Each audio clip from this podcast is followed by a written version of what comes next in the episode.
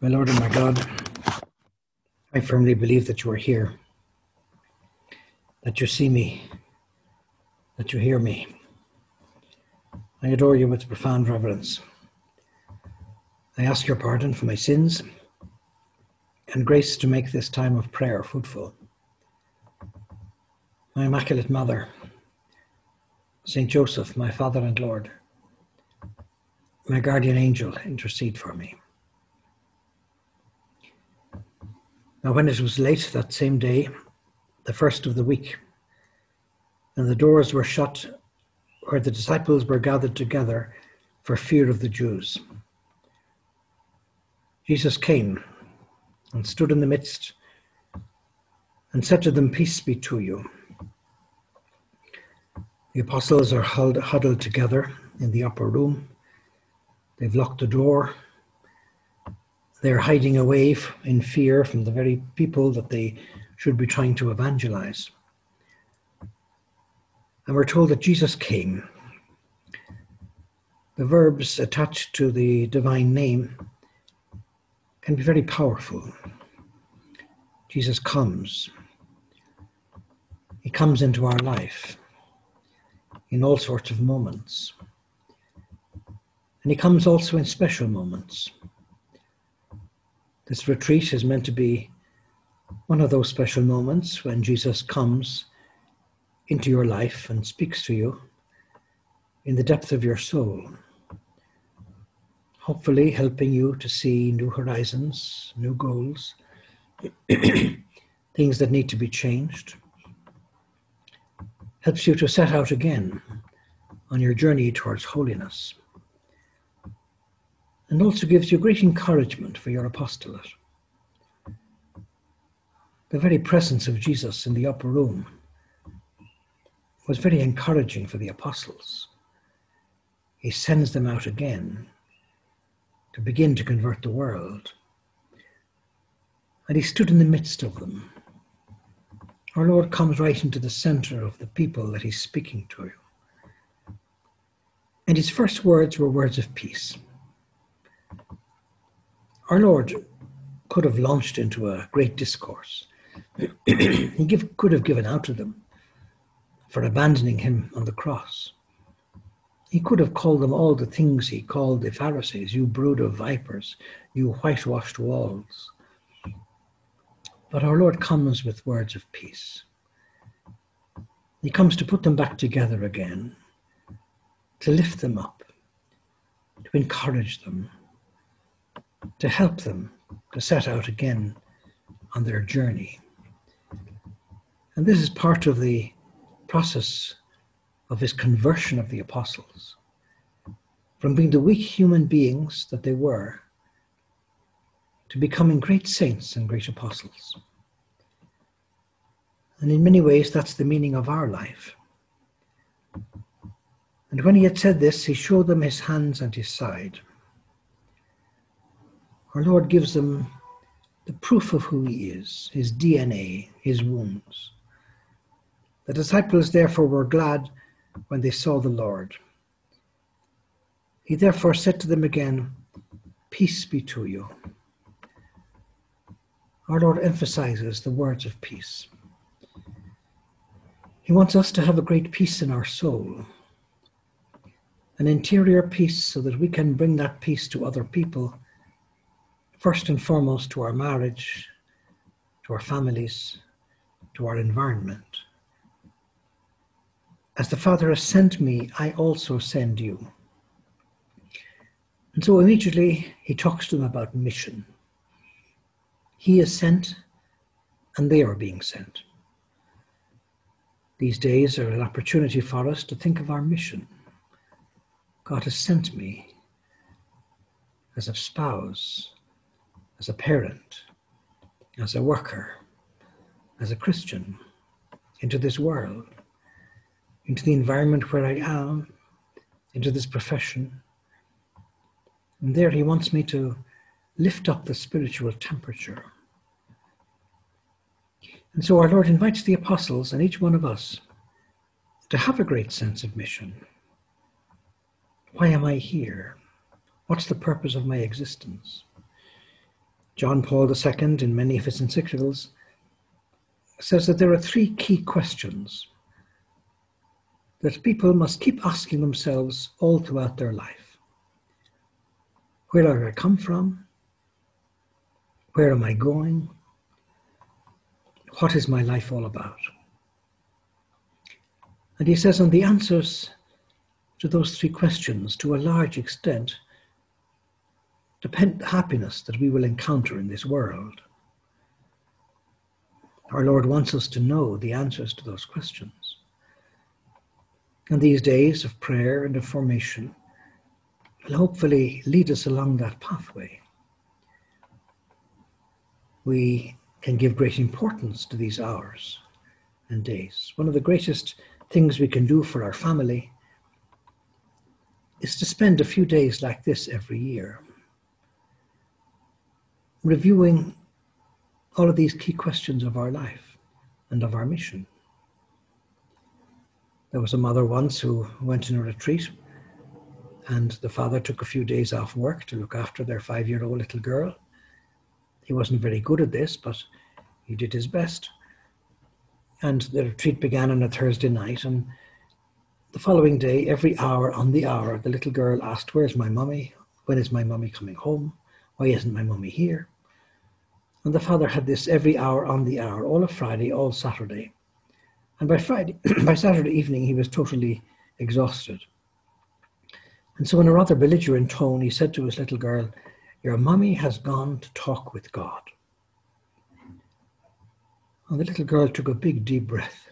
Ah, my mummy has gone to talk with God. That's very important as much as to say, Why didn't you tell me that before? And she said, If my mummy has gone to talk with God, well, she must be saying very important things to God. And maybe some of it is about me. And if my mummy is talking to God, well, God must also be talking to my mummy. And he must be saying some very important things. And maybe some of it is about me. And so there wasn't a sound out of the child for the next 24 hours until her mom came home. The father was very sorry he hadn't thought of that earlier. And so we are here to talk with God and to listen to Him. And maybe many great things depend on this conversation new horizons, new beginnings, new communications, all sorts of wonderful things. We have no idea how God wants to use us in all sorts of ways. The great plans that He has for our life, for our marriage, for our work, for our apostolate. A retreat is a time to make a new beginning, to wipe the slate clean, perhaps to make a resolution of a deep confession, to let the waters of grace reach the deeper inner recesses of our soul. And that soul which comes to occupy the whole position for a while. Because ultimately, our soul is the most important.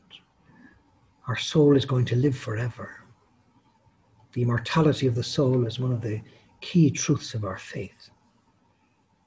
When was the last time in a book, in a movie, in a newspaper article that you heard the soul mentioned? All the great religions of the world talk about the spiritual nature of man. Hinduism, Buddhism, Islam, Judaism, Christianity. Only modern materialism says that man has no soul. And that's the message we get from the modern world. In a recent document on the Amazon, Pope Francis has talked about the spiritual emptiness of the world. Rather interesting phrase. Spiritual emptiness of the world, because it's as though the world has forgotten the soul the spiritual nature of man, which holds the meaning and the key to so many questions of our existence. And so your soul in the eyes of God is very important. And the care you take of your soul is very important. And to a large extent, the care that you take of your soul may depend the care that is taken of the souls of your children. And so try to give a lot of importance and make a resolution to give greater care to your soul.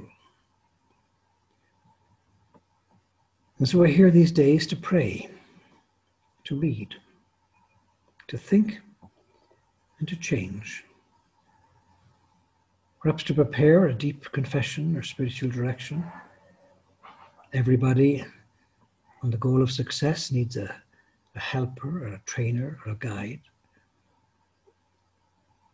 It's one resolution we could take from these days. These days are also meant to be days of silence. Silence where we listen to God in the interior of our soul. We appreciate the things of God around us a little more. Because sometimes God may speak very loudly in our soul, but sometimes God also whispers and we need to listen to him in silence. Silence is difficult, but it enables man to let himself be led by God. From silence, a recent author says, is born silence. Through God, the silence, we can attain silence. And man is unceasingly surprised by the light that pours forth then. In some ways, silence is more important than any other human work because it expresses God. The true revolution comes from silence. It leads us towards God and others so as to place us humbly and generously at their service. And so we need a certain silence in our life to gather ourselves a little more to look at the birds of the air, as our Lord, uh, birds of the tree, birds of the air, uh, as our Lord tells us in St. Matthew. They neither sow or reap or gather into barns, and yet your heavenly Father feeds them. And so it's very salutary that we stop occasionally and look at nature. God is the author of nature. And from looking at his creation will we discover him behind it. Through this divine silence, man becomes a bit estranged from this world. He is separated from the earth and from himself. Silence impels us towards an unknown land that is God. And this land becomes our true homeland. Through silence, we return to our heavenly origin, where there is nothing but calm, peace, repose, silent contemplation, and adoration of the face of God. All the great saints were familiar with this incomparable experience. When their prayers led them to the threshold of the Eternal One silence, they sensed how close and immense God became. They remained wordlessly in the presence of the Father the more they ascended towards God, the more silent they became. And so we could try to take care of the spirit of silence during these days. We're told in the book of Ecclesiastes that there's a time for everything a time to keep silence and a time to speak. St. Gregory of Nyssa says that this time of silence is mentioned first because by silence we learn the art of speaking well. And so great fruits may come from our periods of silence. We're helped to see the pieces of the jigsaw puzzle of our life. Possibly the Holy Spirit communicates to us some idea or helps to put in place something that happened in our past or helps us to see some event, our marriage, our family, some cross, in the context of the whole of our life and of our journey towards holiness and apostolate. All these things may help us to be more effective as a Christian in the world and to learn again how to be like a little child before God. Unless you become like little children, you cannot enter the kingdom of heaven. And so, one of the goals of our life is to be childlike. Helps us to begin again. Little children, they fall down easily, but they get up again. Often they make a mess, but they learn how to start over. And so every moment of our life and every occasion is a good moment for starting over, for being more youthful, for trying again, for listening to the words of our Lord who says to us, Come to me, all you who labor and are heavy burdened, and I will give you rest. We all need rest for our souls, a rest that gives us energy for the future, for the challenges, for the battles, for the uphill struggles.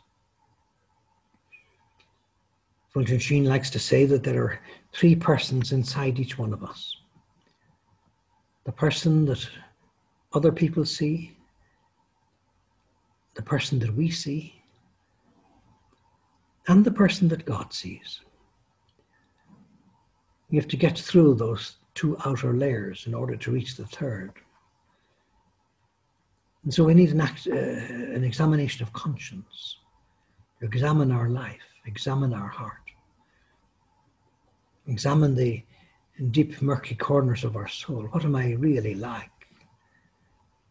Have I discovered those things that our Lord has told us that lurk in the human heart? Envy, jealousy, anger, lust, sloth gluttony. So that we bring these things out and we let the grace of God get in. These days are good days to make an act of contrition. An act of contrition for the past, for all the ways in which we may have offended God, knowingly and unknowingly, and particularly for all our acts of negligence when we didn't care enough, and we were careless, and we didn't think. We can tell our Lord that we want a whole new Pentecost. So that just like the apostles changed completely with the coming of Jesus, with the coming of the Holy Spirit, that we may too may bring about a great jump in quality in our spiritual life. A more serious focusing on the goal of our Christian vocation holiness and apostolate, and the meaning of where we find ourselves in this particular moment of history, in my marriage, in my family, in my work. And so we come to this retreat for a conversion, to turn our life inside out. Blessed Cardinal Newman said to live is to change. And to be perfect is to change often. And our Lord said to the apostles, Come after me, and I will make you into fishers of men. He didn't say you will make yourself into fishers of men. I will make you with my graces, with my touching here and there, with the ideas that I give you. We can tell our Lord, like St. Peter, You know all things, you know that I love you. You know that I want to love you. You know that I want to change, I want to be better. And it doesn't matter what situation we may be in, what may have happened in the past, what baggage we may be carrying, this is the moment that God has given to us to make that radical change. You might say, Well, I came to this retreat because I do a retreat every year, or because my friend has invited me, or because my spouse has forced me, or you might say, Well, actually, I came to this retreat by mistake. I, I, I came through the wrong gate this morning and I found myself here. Well, whatever reason it is that has brought us here, behind all those exterior reasons, the real reason we're here is because God has wanted us to be here. He may have used a friend or a spouse or a mistake or a whole pile of things to bring us here. But if we're here, it's because God has something to say to us. He wants that new conversion. When our Lord invited the apostles to come after him, and to become fishers of men. That was their first conversion. But later on, there were further conversions. And each of the first further conversions were, were more important. Feed my lambs, feed my sheep. Conversions to a deeper responsibility, a deeper humility, conversions from the material to the spiritual, conversions from being a Martha to being more of a Mary. And so we enter into our first conversion, and then we discover there are deeper layers of conversion. And in all of this, we discover the mission that God has given to us. The problem may be that we see ourselves as already converted. But at the Last Supper, the apostles were still not fully converted. They were arguing with each other about who was to be the greatest in the kingdom of heaven. Amen, amen, I say to you, unless the grain of wheat falls into the ground and dies, it remains alone. But if it dies, it brings forth much fruit. He that loves his life shall lose it, and he that hates his life will keep it into life eternal. Conversion is a new birth. It's not just a change, but a development. From humility to a more profound humility. From faith to a deeper faith. We can spend time actively running around the place doing things but yet covering up areas that need conversion. And eventually, all those things catch up with us. We need a spiritual conversion to grow in our love of God, a moral conversion to be more Christ like, an apostolic conversion to focus more on others. We're told in the story of the Passion how when the cock crowed, Peter remembered our Lord's prediction that he would deny him. And we're told in that moment that the Lord turned and looked upon Peter. It was the lowest moment of Peter's existence. He denies our Lord. He almost does what Judas did. And yet Peter was the one that was chosen to be the rock chosen to be the rock, but he turns out to be anything but a rock. And so he turns and looks upon Peter, their eyes meet. And that was a whole new beginning for Peter. And so in all of our lives, there is that second look, that new conversion. And from that very mo- low moment, Peter, who represents the whole of weak humanity, goes on to become the great saint and the great apostle. St. Ambrose says, Jesus, look upon us when we are weak, for your look sets us right again. The whole process of beginning again can bring a great, great joy. We get a second wind. We launch out into the deep we excavate new layers of untold spiritual wealth. There's a phrase in the preface of the Sacred Heart that says we draw water in joy from the wells of salvation. Beautiful words. We learn how to come back again and again to that sacred heart of Christ, to draw that water in joy from the wells of salvation, have our faith confirmed. Aristotle liked to say that the supreme good of human life is to focus on the highest being. The supreme good of human life is to focus on the highest being. So, the ultimate philosophical activity for human beings in this life is to contemplate the divine. So, there is no greater activity that we can be involved in these days than trying to contemplate the divine. Euripides used to say that wisdom enters through silence. In the forge, we're told that Lazarus rose because he heard the voice of God and immediately wanted to get out of the situation he was in. If he hadn't wanted to move, he would just have died again. A sincere resolution to have faith in God always to hope in God always, to love God always. He never abandons us, even if we're rotting away as Lazarus was.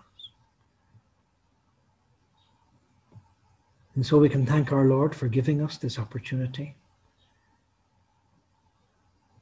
this period of silence, of formation, of prayer, to use it well. A heart in silence we're told is a melody for the heart of God.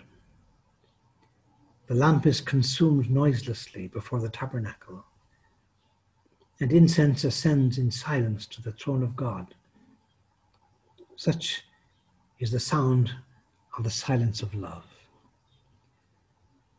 Pope St. John Paul II liked to refer to Our Lady as the woman of silence. She kept all these things carefully in her heart in the whole of the Gospel, Our Lady almost says nothing except for they have no wine. Mary, may you help us to use these days very fruitfully in your company so that you may whisper things into our soul and into our heart using the silence of this occasion. I thank you, my God, for the good resolutions, affections, and inspirations that you have communicated to me during this meditation. I ask your help to put them into practice. My Immaculate Mother, Saint Joseph, my Father and Lord, my guardian angel, intercede for me.